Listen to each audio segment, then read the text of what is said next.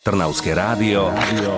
Tip na dobrú knihu. 80 Ľudmila si žije svoj život v pomerne smutnej nálade. Má totiž pocit, že nikam nepatrí. Práve o nej je kniha s názvom Na nič hodnica, ktorej autorkou je Jana Juráňová. Neviditeľná stará žena si ako si nevie zvyknúť na život bez svojej spriaznenej duše Marieny, ktorá zomrela. Potrebovala by pomoc a začlenenie do spoločnosti, lenže to ide čoraz ťažšie. Čitateľ sa tak stáva svetkom jej pokusov, ako sa dostať späť medzi ľudí.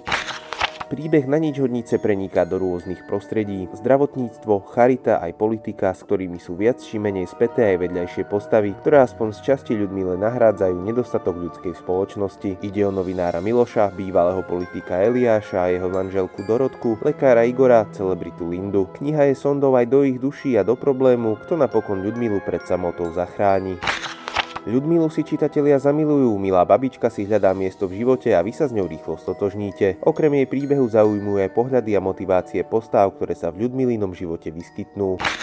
Príbeh staručkej Ľudmily a jej boja s príkoriami z tohto sveta, ale aj objavovanie dobra v ľuďoch nájdete v knihe Na nič hodnica od spisovateľky Jany Juráňovej. Čo je nové vo svete kníh ste počuli vďaka kultúrnemu centru Malý Berlín.